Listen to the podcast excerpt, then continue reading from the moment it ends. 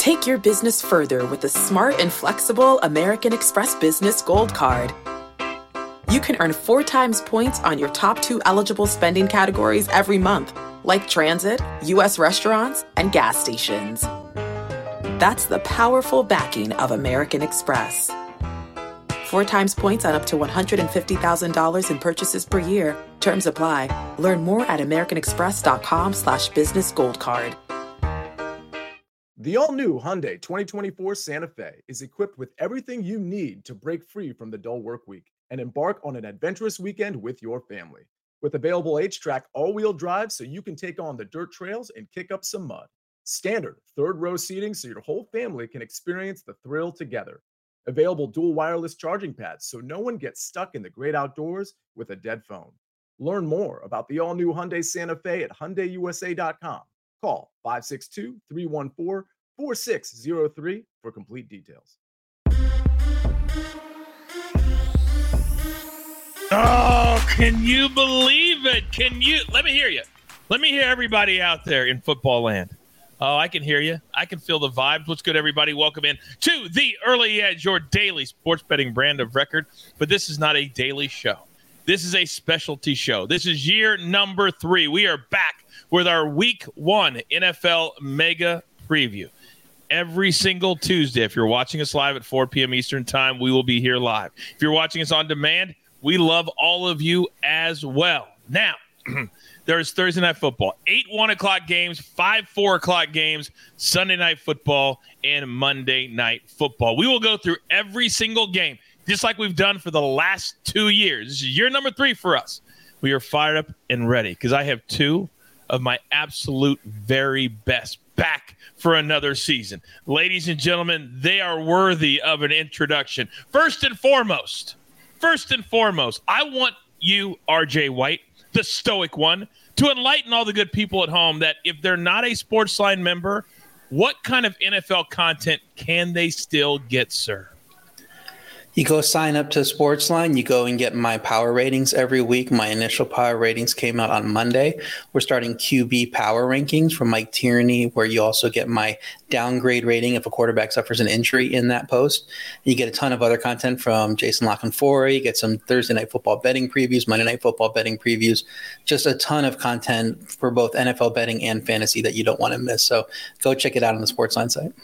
RJ runs everything NFL for us at Sportsline. We can't do it without him. Now, another man who's his right hand, who's been here since literally the first show together, and he loves the NFL more than anything, the maestro, Larry Hartstein. Larry, welcome to another NFL season, sir. Coach, I can't wait. The contests are up and running, talking about how many entries we're going to have. RJ and I partnered in a contest in cash last year, so let's do it. Let's just get right to it. Come on.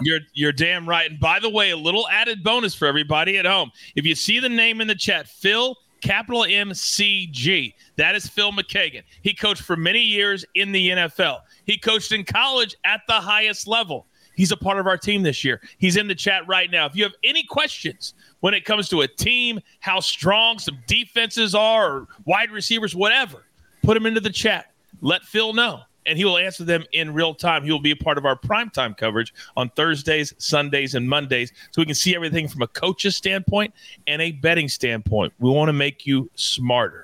So here we go, gentlemen. Game number 1. It's the Lions, and it is the Chiefs. And, Maestro, I'm starting with you because you have a pick in this one. But both of you are going to talk about every single game.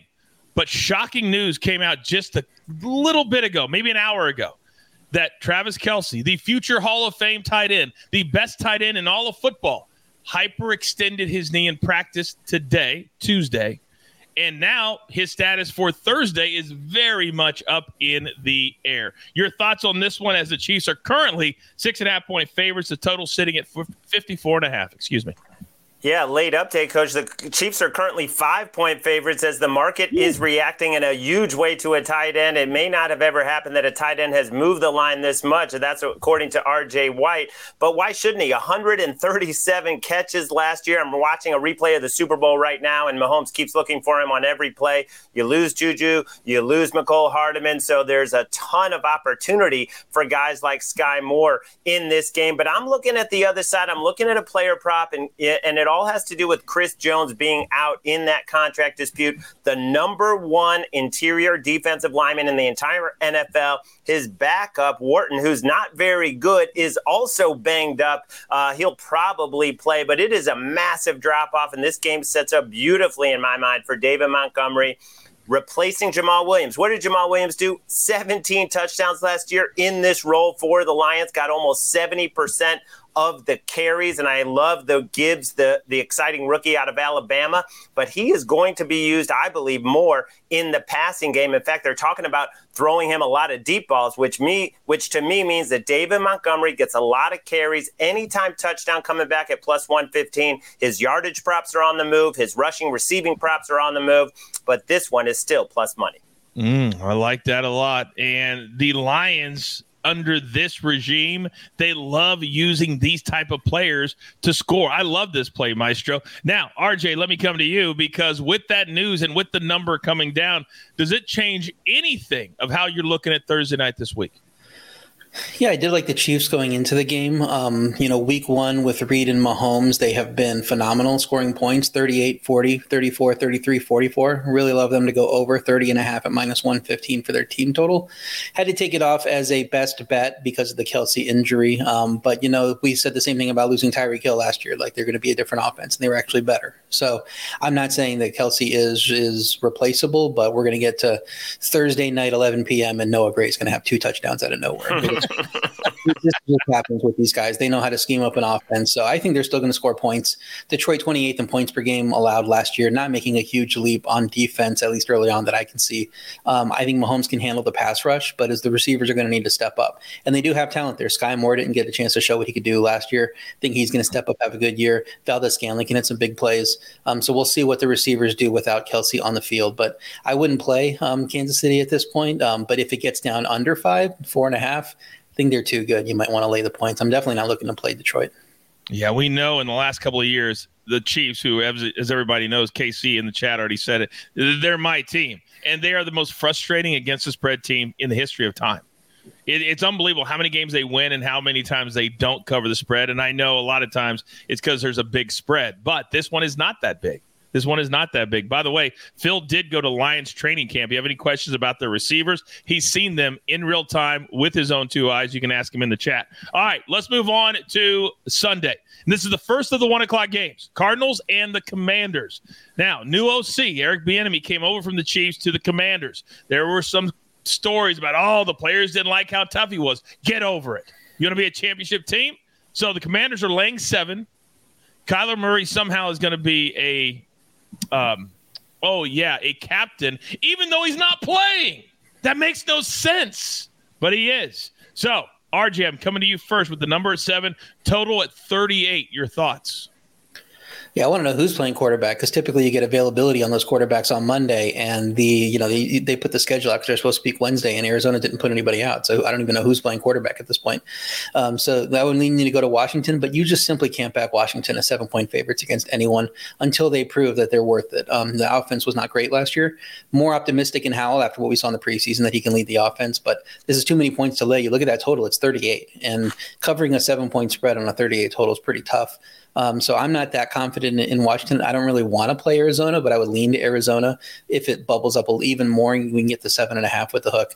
I think at that point I'm looking at Arizona. Their defense should be better with Jonathan Gannon leading the charge.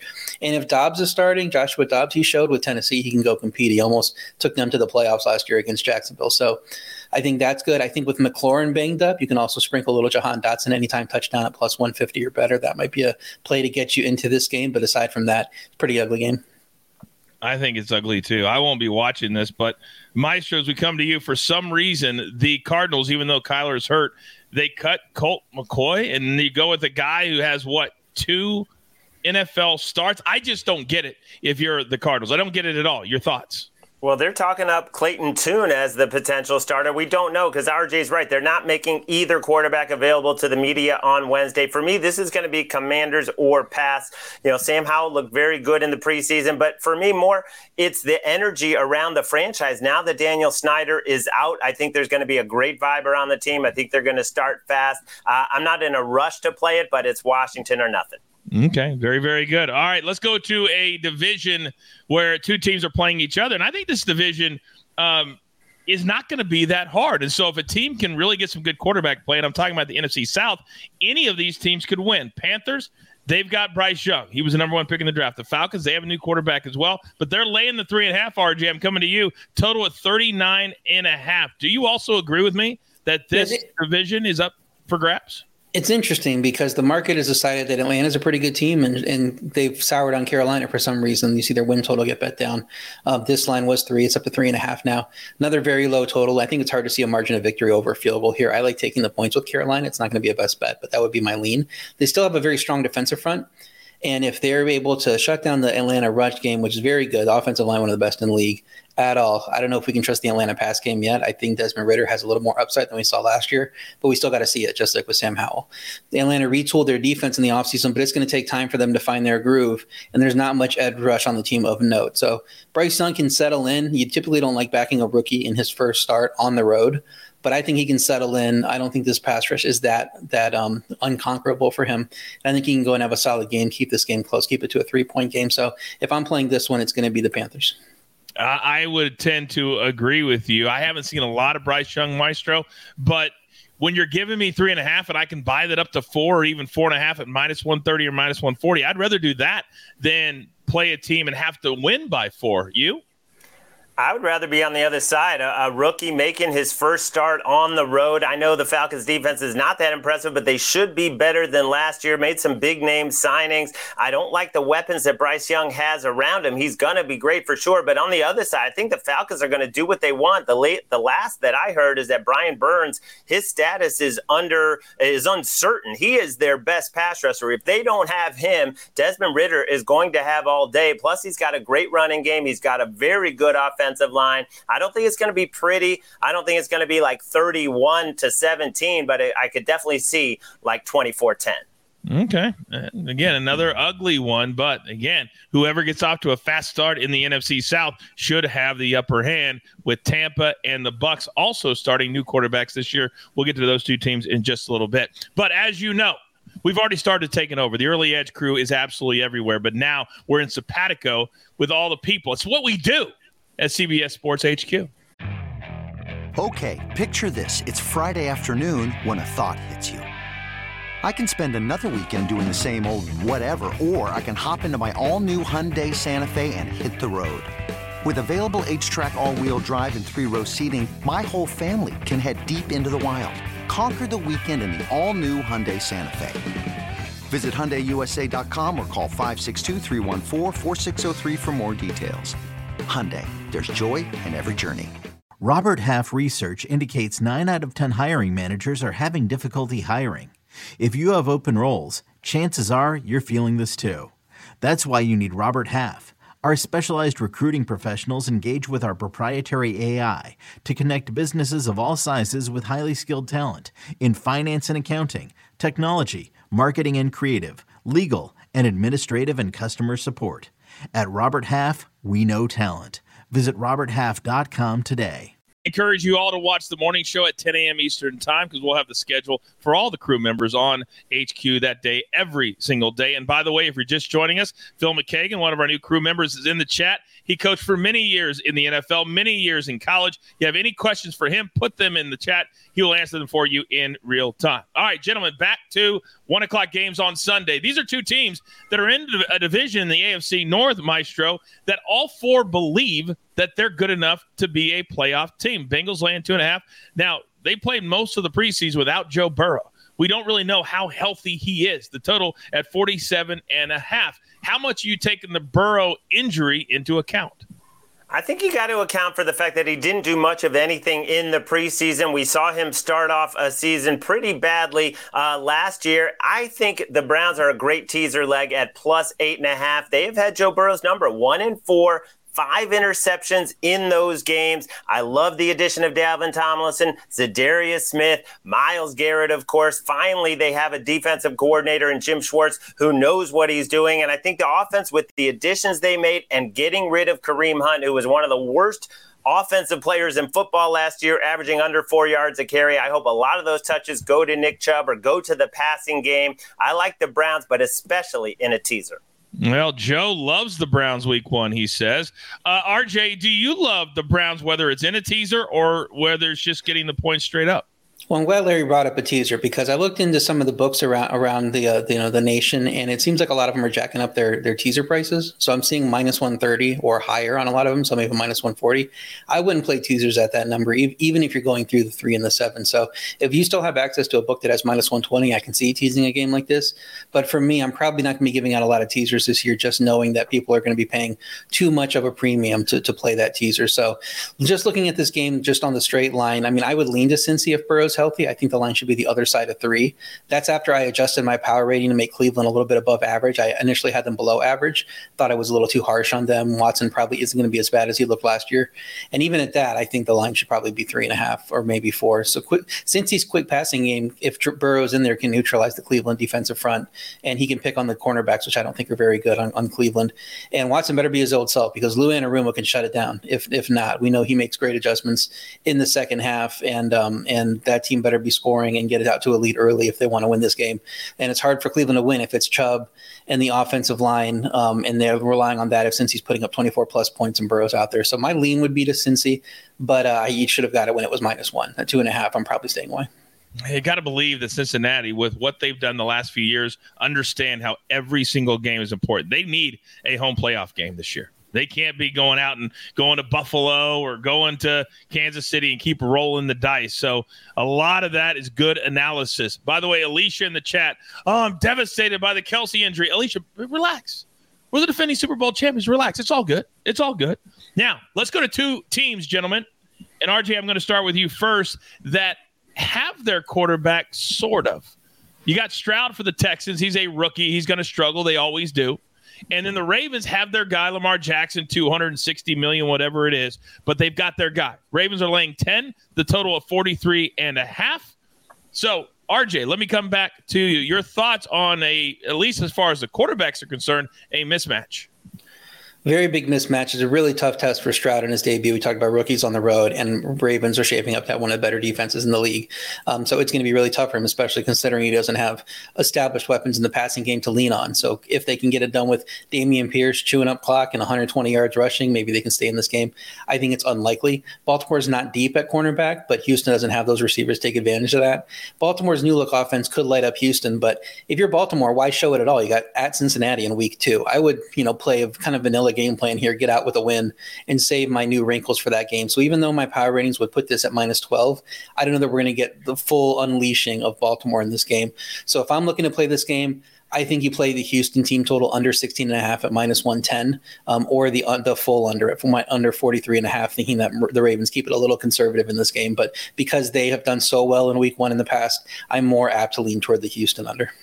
I'm telling you right now, you better go read those power rankings, read all the articles from RJ, because a lot of times you see a game on paper like this one and you don't get that analysis. Why would they show anything? Why would they show anything? They won't. All they want to do is win the game. That means at 10, you kind of got to stay away. Maestro, do you agree with that? Yeah, 10 is so attractive, but the way the Ravens handle the preseason and then week 1 when they absolutely crush people by 25 points when they're in this favorite role in week 1 over the last several years, I'd be looking, though, at the full game under for both teams because I agree with RJ that the Texans are not going to do anything offensively, but I think that Ravens offense is going to be good, but it's going to take a little while with all the new pieces they have, and the Texans defense was very respectable last year. It was the offense that let them down completely. They add Will Anderson, top 5 pick, a great pass rusher. So I would look at the full game under and look for the Ravens to get out of there with something like 27-10. And by the way, Maestro, Joe says, I kind of miss early edge in 5. Maestro, give us a total basis prop. This is the first day it hasn't been on the air. What do you mean you miss it already? We only have so many people. All right. Now, this next one's very, very intriguing because you always have that sexy pick, Maestro. Every year they go, that's going to be the team that if I see them in the Super Bowl, it's not going to surprise me. Well, this year it appears to be the Jacksonville Jaguars. They're laying 5 on the road. Indianapolis also starting a new rookie quarterback, Anthony Richardson, out of Florida. The total sitting at 45. And again, the Jags are favored by 5. So, Maestro, when you look at this, are you a believer in the Jags? Not completely, but in this game, I actually am because, you know, even though the home team has dominated this series, I believe it's 11 straight wins for the home team in this series. The Colts just want to see what they have with Anthony Richardson. They're going to give him the start in week one. They have a lot of injury questions. We know Jonathan Taylor's out. Shaq Leonard might be out as well. This is about developing a future quarterback. It is not about winning right now, whereas the Jaguars coming off that year should be ready to roll. The addition of Calvin Ridley, I love that offense, so I would lean Jags and lay the points. Oh, people are forgetting about Calvin Ridley, aren't they, RJ? Your thoughts? I'm not sure if many people – I'm playing fantasy, and I don't think many people are forgetting about Calvin Ridley. He gets drafted up there with the Chris Olaves of the world, and I think it's a little high for him. The Indy defense, people don't realize, they played pretty well last year until December, and that whole team fell apart under Jeff Saturday. Can't coach on Sunday, I guess. They could have success here, you know, if they're back in line. Jacksonville's offensive line is in a bad state, and Gus Bradley's aggression should benefit taking advantage of that and limit Jacksonville to points. I don't think this is going to be a high-scoring game. Indy not likely to score much. Anthony Richardson's first game, he gets the benefit of being at home, but still no Jonathan Taylor, so the skill positions are one of the weaker in the league with Anthony Richardson there. If you're worried about Jacksonville's offense scoring, you can play Indy under 20.5. I think is fine. I've seen 45.5 in the market. I think at FanDuel, I think that's the way I would play it is take under 45.5 in the game because I could see the Jaguars not scoring as much as people expect, and I don't think the Colts score a ton either. I encourage you all to pay attention to my guys because there's so many different ways to attack a game.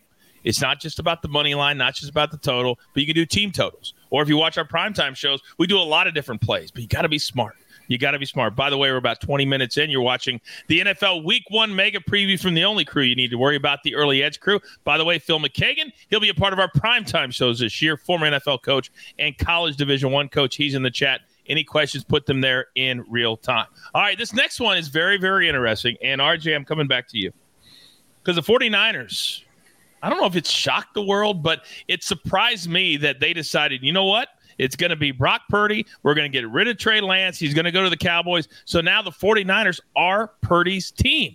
And they're favored on the road, 2.5 against a Pittsburgh Steelers team that at least in the preseason looked pretty good with Pickett when he was playing quarterback. The total sitting at 41. Your thoughts? Yeah, when has this ever gone wrong? When a quarterback has succeeded for, 5-6 games, and then you turn the keys over to him.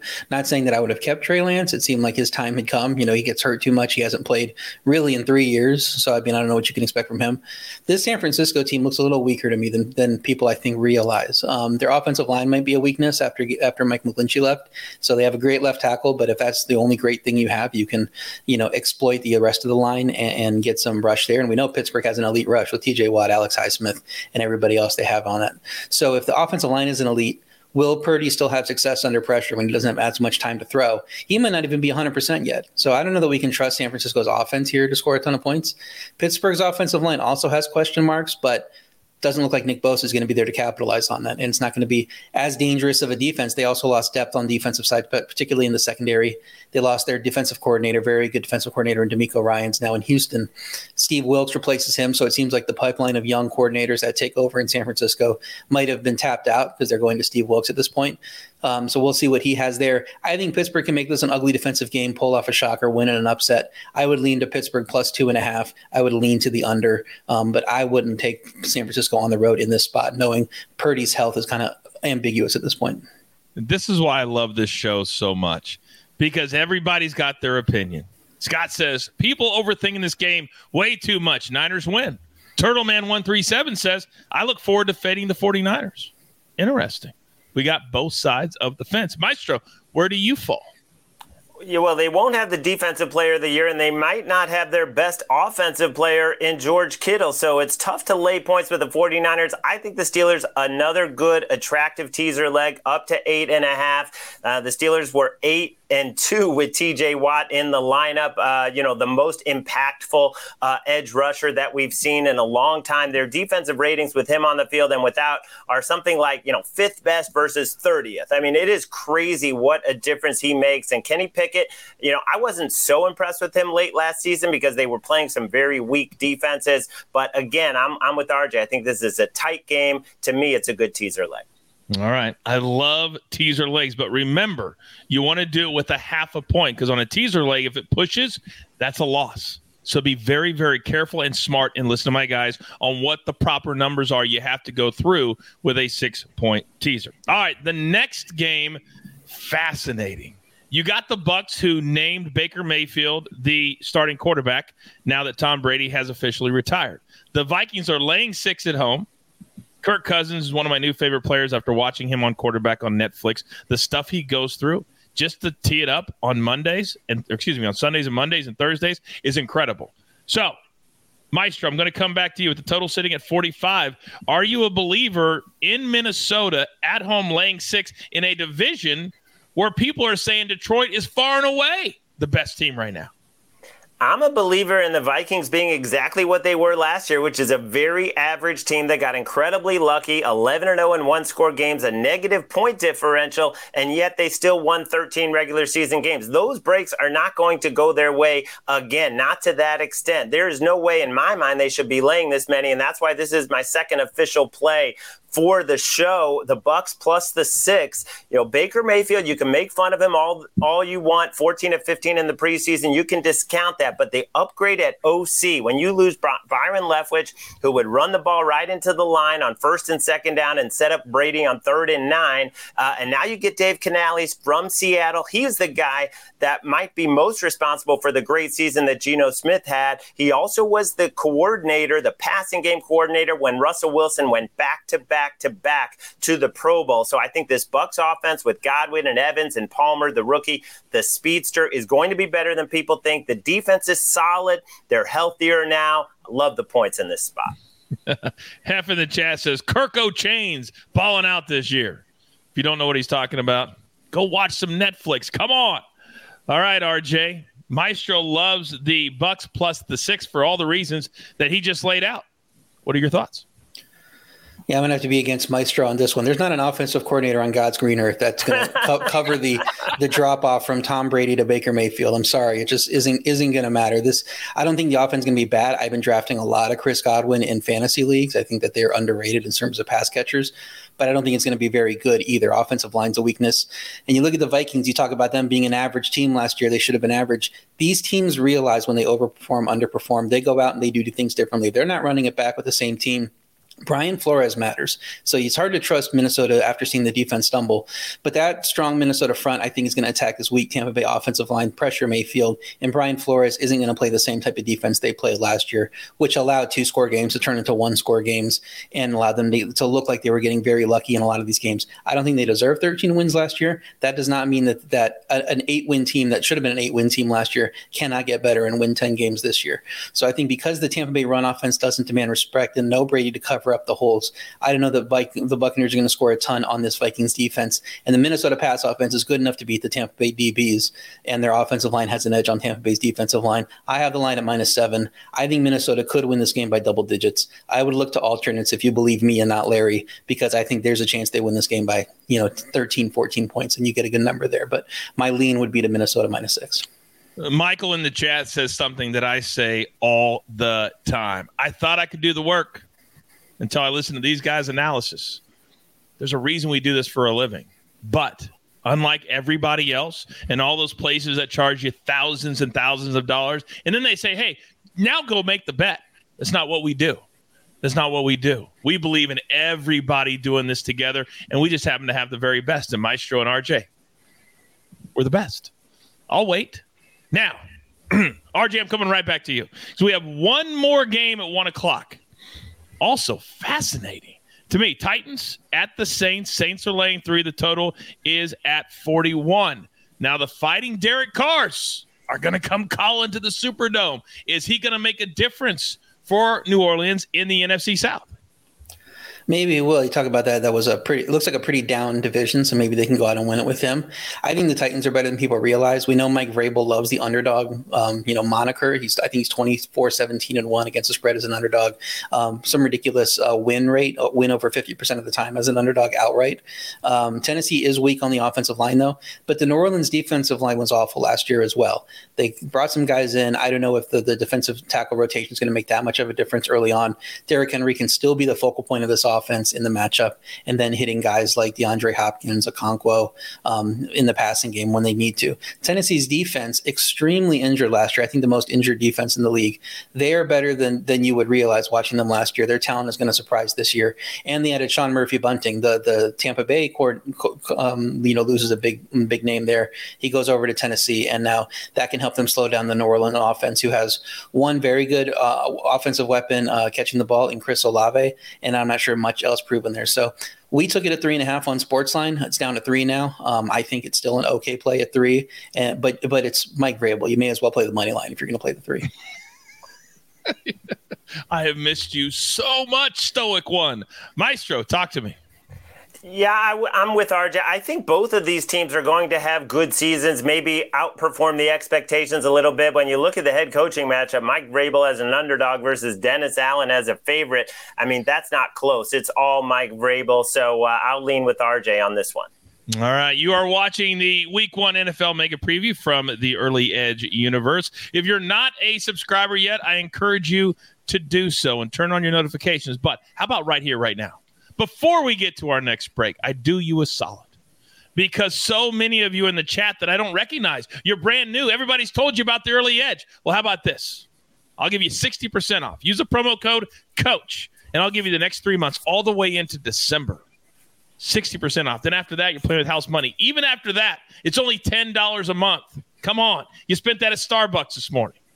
Now, with all that being said, where else are we going to be? I think sooner rather than later. It's a place you can already watch football and the greatest shows and movies in the world. Snake roll it. eBay Motors is here for the ride. Remember when you first saw the potential? And then through some elbow grease, fresh installs, and a whole lot of love, you transformed 100,000 miles and a body full of rust into a drive that's all your own. Look to your left. Look to your right. It's official. No one's got a ride like this. There's nothing else that sounds like, feels like, or looks like the set of wheels in your garage. With over 122 million parts, you can make sure your number one ride or die stays running smoothly, so there's no limit to how far you can take it.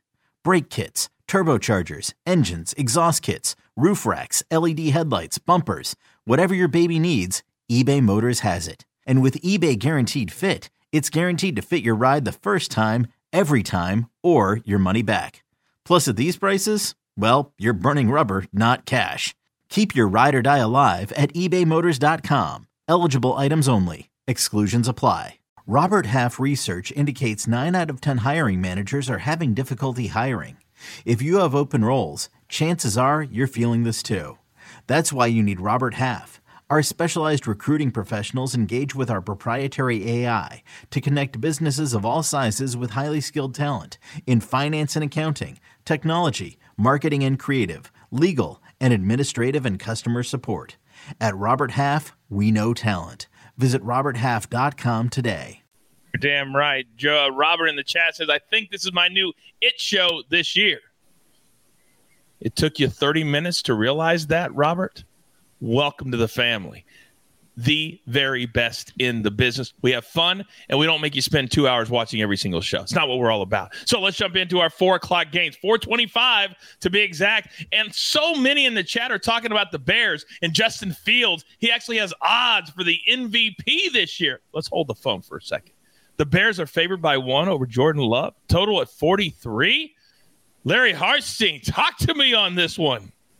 Well, I'm jealous of RJ because he jumped in on the Packers early, and now the line is all the way down to 1. I'm with him on the Packers. You know, the Bears are missing their best offensive lineman. Justin Fields has thrown 3 touchdowns and 6 picks against the Green Bay defense. They did add DJ Moore, which is exciting, but the Packers have Jair Alexander to match up against him, and I think Jordan Love is going to be fine. When you have those 2 good running backs, you have some good, young, explosive wideouts, and this kid is willing to throw deep and willing to throw the ball over the middle of the field, which Aaron Rodgers wasn't. Aaron Rodgers just wanted to protect the ball, not throw a single interception. Jordan Love won't be as efficient, but he's going to make the explosive plays. And we know the Bears defense is terrible, remains terrible. So I'm on the Packers here.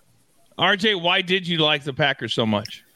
Yeah, we got it at +2.5 before the move. Now, the line makes more sense to me. I still think Green Bay is a much better team. I have this line at -1, but, you know, -1 on either side of the line isn't saying that much. So I think the line's around where it should be. Chicago is overrated to start the year. You know, I know I can understand with a lot of excitement. I believe in Justin Fields as a quarterback. They did not have a good team last year. They had the number 1 overall pick. They were the worst team in football, and people are projecting them to maybe compete for a playoff spot. I think they're over under with 7.5 wins. They have a long way to go. They use their ample cap space on linebacker and guard, which are not key positions in building a team. You know, it's good to have guys like Tremaine Edmonds around if that's your final piece to making it work, but you really got to build at other spots first, and they're just not good at some of these other spots. I think Jordan Love can lean on the run game in this matchup. He doesn't have to do too much in the passing game, not worry really about this pass rush here, and hit some shots to Christian Watson and pepper it over the middle to guys like Luke Musgrave. But the run game will be the focus here. Green Bay's defense, best unit in the game by far out of the offense and defense on both sides of the ball. They just need to limit Fields' rush total. And, of course, they know that after seeing the tape of him last year. So I think Green Bay is going to come out, win this game. But I think the line's around where it should be. So it's only a lean at +1 right now. But I'm glad we got it when we did at +2.5.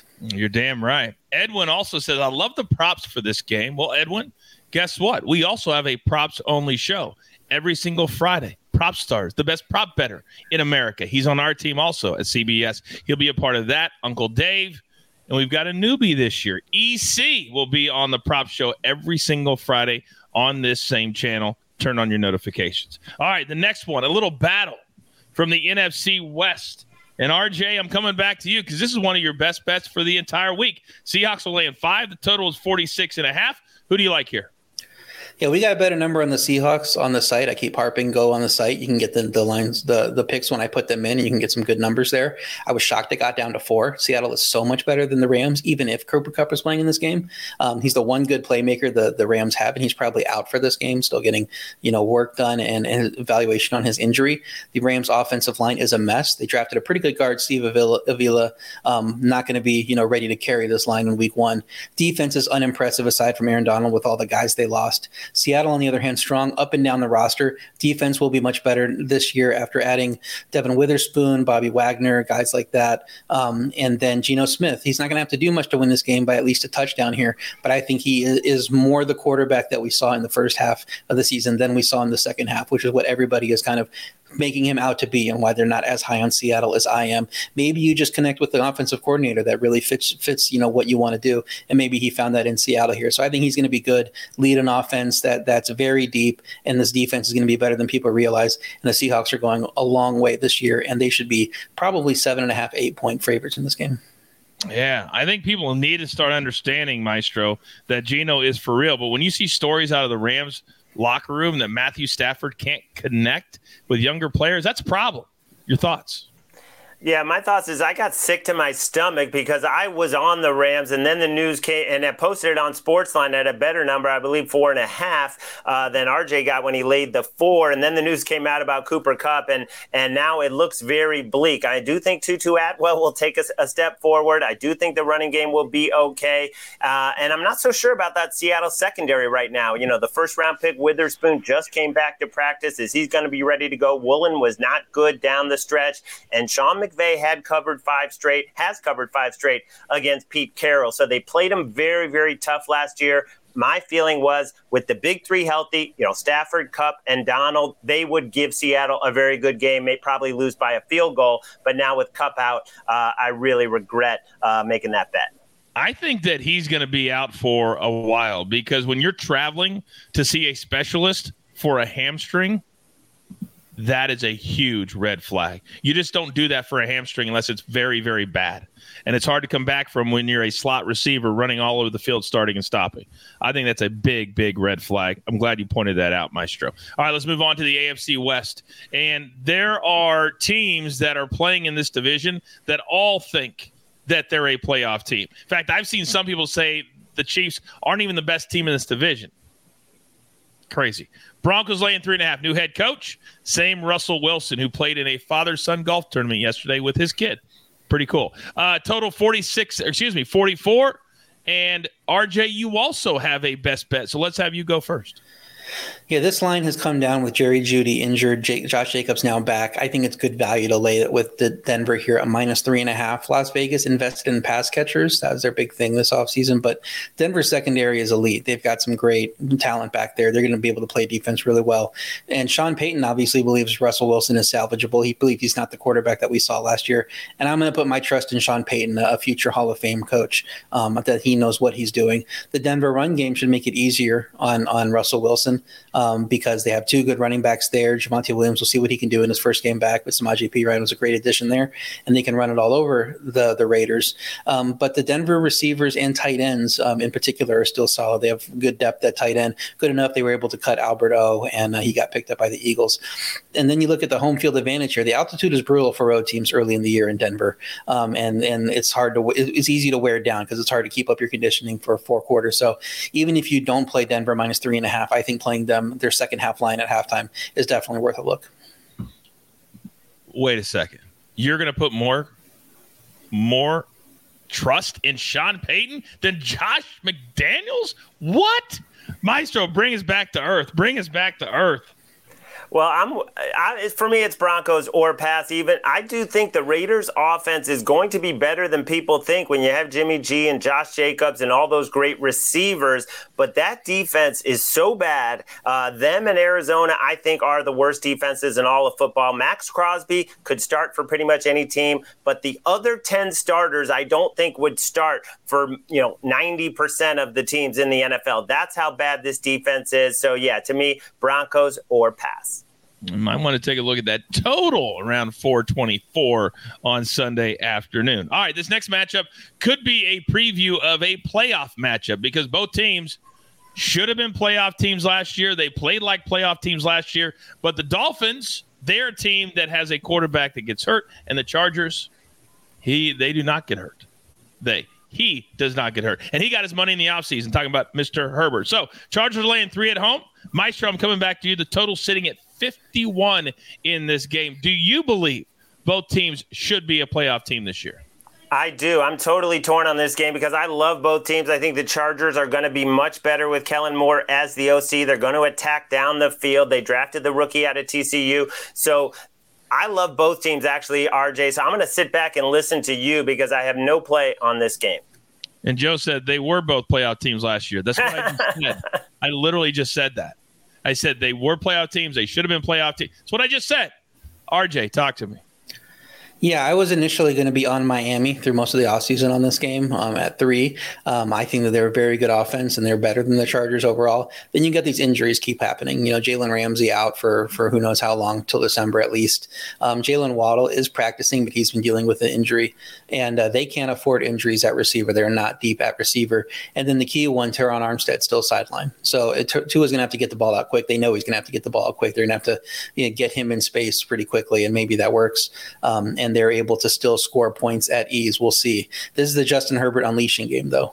He should be able to get comfortable with Kellen Moore as his OC, go downfield more, and put up some points here. I think Vic Fangio can turn around the Miami D, but he could struggle against teams that do have a good, deep receiver core because of the Jalen Ramsey injury. And the Chargers have one of the deepest receiver rooms in the league after adding Quentin Johnston, the rookie out of TCU. So Chargers defense continues to fall flat versus the run. You want to attack them against the run, but Miami, that's not what they do. They're not a run-based offense. They like to get those quick passes out and chew up yardage. I believe Hill and Waddle combined for over 3,000 passing yards.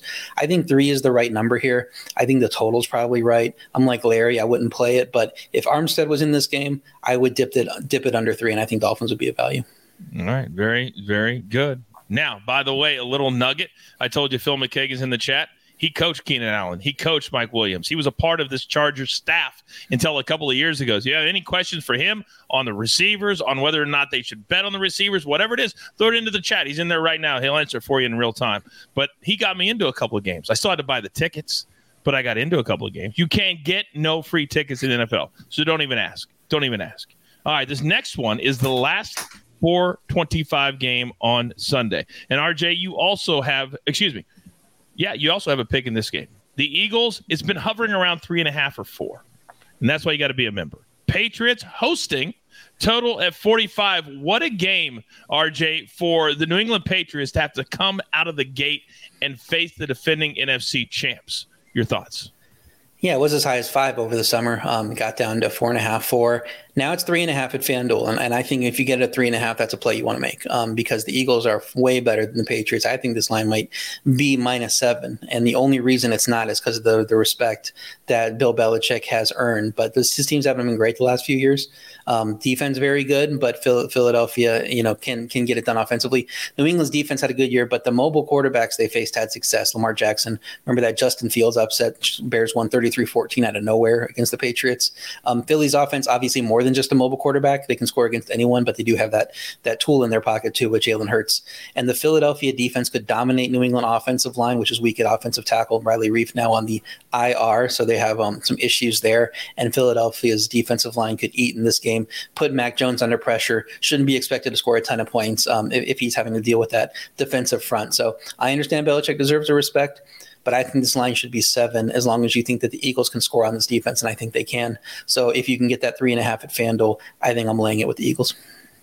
All of a sudden, I'm starting to really like FanDuel. I really like their lines. I like what they're all about. I like that they're in the content. I love that you use their line. I just like everything about FanDuel. Maestro, talk to me on this one. I'm with RJ. The Eagles are absolutely loaded on both sides of the ball, and the Patriots lose a starting tackle in the third preseason game. This was already going to be a limited offense with not a lot of explosion. For me, Eagles are nothing. Yeah, the whole chat agrees with you as well. Sometimes you don't have to make it any more difficult than it is, and usually a 3.5 line, you can get it on the money line if you want for usually -150, -160. I don't see any scenario. I agree completely with RJ and for you that the Patriots win this football game. I just don't see it. All right, let's move on to Sunday Night Football. And RJ, I'm also coming to you first because you have a pick that I think is going to surprise some people. It certainly surprises me based off of all of the stories we heard in the offseason. But I'm anxious to hear. Cowboys, they're favored by 3.5 at the New York Giants. 2 games, Sunday night and Monday night, both in the Meadowlands. Total 46.5. Why do you like the Giants? Yeah, the Giants are another team like Minnesota that Larry was harping on that did not deserve their record, overperformed. And again, I think that they're going to be a better team. I think they did not stand still this offseason, and they're going to do different things in year 2 of Brian Daboll and the front office, creating the team that they want, the roster that they want, especially on the defensive side of the ball. And that coaching staff will make the underlying team better in 2023, where a team that played like a 7-win team is going to play like a 9-win team, maybe better this year. Waller was a big addition for Daniel Jones, and Wan'Dale Robinson is now activated off the PUP list. He can be a weapon on offense. That was the guy that they drafted last year in the second round to be the guy that I think Brian Daboll had some ideas with what he was going to do with him.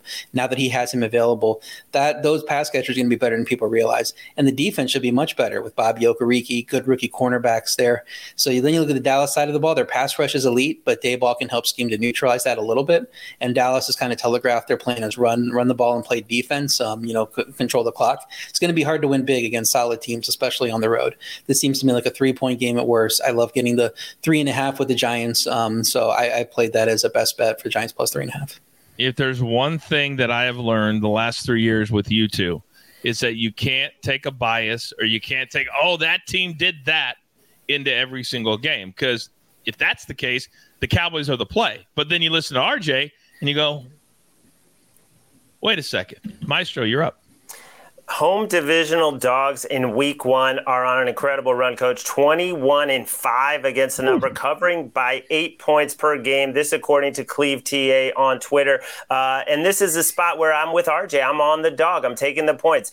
I don't believe everything I read in terms of preseason and training camp, but what is coming out about the way Daniel Jones has total command of the offense with Mike Kafka and Brian Daboll in year 2, and some of the weapons they got, Jalen Hyatt, Darren Waller, Paris Campbell, they have a lot more weapons. They're going to be more dynamic offensively. I think the defense will be better. So, the Cowboys deserve to be favored, but I think it's a field goal game. All right, it's going to be tight Sunday night. I always like to take whether I'm winning or whether I'm losing, and that affects my play on Sunday night. I'm horrible like that, but that's what I normally do. By the way, Joe says FanDuel going to be offering promo code COACH for an odds boost, probably on the Chiefs. Now, Joe, why would we do that? Why would you all think that we potentially have a new sponsor in FanDuel? just because I said it four times. Why would you all think that? Now, Monday Night Football. There's only one this year. They're not doing the doubleheader. They're not doing that 7 p.m. Eastern, 10:15 game. No, they're doing one at the Meadowlands, and this is all they need because this could be the game of the week. It's certainly the star power game of the week. So as I look at my notes, I'm coming to the maestro first because it seems like to me there's a lot of people disrespecting RJ's Buffalo Bills. 2.5 against a Jets team with 40-year-old Aaron Rodgers and a bunch of guys that call him a god on Hard Knocks. I've never seen anything like it. Your thoughts on this game? My thoughts are that I bet the Bills on the money line to avoid, a close win that doesn't cover. Got it at -138. I'm seeing it a lot higher right now. You know, the Bills were the power-rated #1 team in the NFL last season until the injuries hit, with Von Miller and then Josh Allen playing hurt. And this was Josh Allen's worst game against the Jets, at the Jets, 2 picks. They lose 20-17. Something tells me he's going to have a huge bounce-back game, but they made great additions. Offensive line with McGovern. They draft the explosive tight end. They get Leonard Floyd to help on the pass rush. They get Ford up front, Damian Harris. I just love what they're doing. I love Sean McDermott in control of that defense. They're healthy. All the guys in the secondary are healthy, and they haven't been able to say that in Buffalo in almost 2 years. Jeff in the chat, he agrees with you. He says, I'm all over on the Bills. So, RJ, the one thing I love about working here at CBS and being on this brand is that we don't have to hide our fandom. The thing I respect about you the most is that when you're talking about the Bills, you're always very fair, whether it's for your team or against your team. Your thoughts on this one? Yeah, I might be more pessimistic than a normal Bills fan. So if you're listening to my Bills take and I'm down on them, you might take it with a grain of salt. But I do like them in this matchup. When it was -1, I love them. At -2.5, Larry quoted the stats about the home dogs covering in week 1 in a divisional game. So I'm a little less in love with it at -2.5, but I would still lean that way. The high Jets rating hinges on Rodgers in 2023 outplaying the Rodgers that played in 2022. I know he didn't have great weapons. Devontae Adams had left, but still, some of that's on him. And the Jets running backs are going to help him out, but they're going to be limited early. And so if they're limited, who scares a good Buffalo defense aside from Garrett Wilson? I don't think they're going to have to worry too much about that. The elite Jets defense did hold Buffalo to 17 points in one game, 20 points in the other. But that first game is the one where Allen hurt his elbow and had to play through it the rest of the year and didn't look the same. So if that is 100% now, he should be better here. Still going up against one of the best defenses in the league, so it's not going to be easy for him.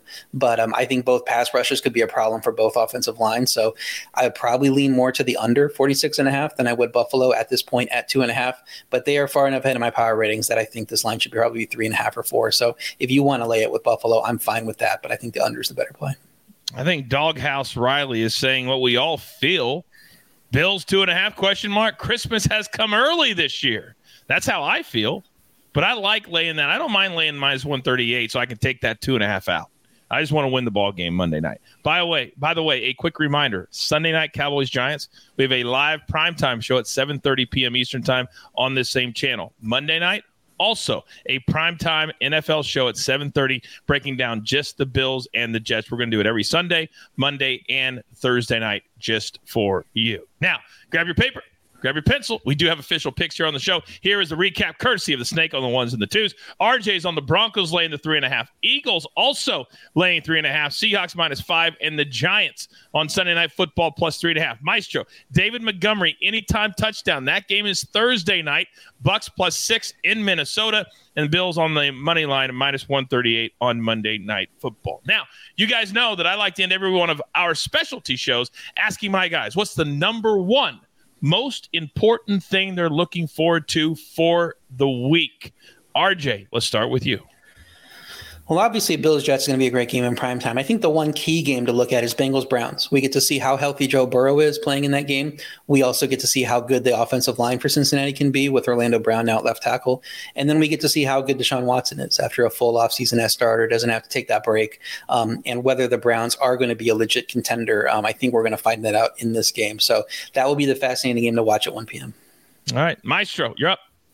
To me, it's the Lions. I think we're going to see a very explosive offense with the rookie Jahmyr Gibbs, but I also think Aaron Glenn's defense with Chauncey Gardner-Johnson, who led the NFL with takeaways last season, is going to be a lot better. Aiden Hutchinson is basically unblockable right now. I'm very high on the Lions, and obviously can't wait for Thursday night. No, me too. I'm very high on Thursday night to see if my Chiefs have what it takes to repeat. But I'm also very high on some of the new young quarterbacks to see. You rarely have three starting rookie quarterbacks week one in the NFL. You hardly ever see it. We're going to see it this week. Who's going to be able to handle it? Who's not going to be able to handle it? Who's going to get out to a fast start? Because we now realize how important home field is in the playoffs. There's only one team that gets it in each division. Every game counts. All right. Now, Michael says, where are coaches' picks at? Well, I don't have time on this show. This is all about RJ and the Maestro, but I'll have picks live on the primetime shows and also at noon Eastern time on Sundays. We count down all the early games as well. I tell you all the time, take a screenshot of our new schedule because we're going to be very, very busy shows every day, multiple times a day, which is why we didn't have time for Early Edge and 5 anymore. Don't forget, if you're watching us live, we are live tomorrow at 3 p.m. Eastern time with our weekly mega college football preview with EC, AB, and Chip. We never stop. So with all that being said, there's only one thing left to do, and I believe you all know what that is. You've got your marching orders. Let's take all of these NFL tickets straight to the pay window. For my entire crew, love them all. R.J. White, the stoic one. The Maestro, Larry Hartstein, and the Snake, always working behind the scenes. We grind for you. Are you serious? We're ready for week one? Yes, so we can win with you. It's what we're all about right here at the Early Edge. Good luck.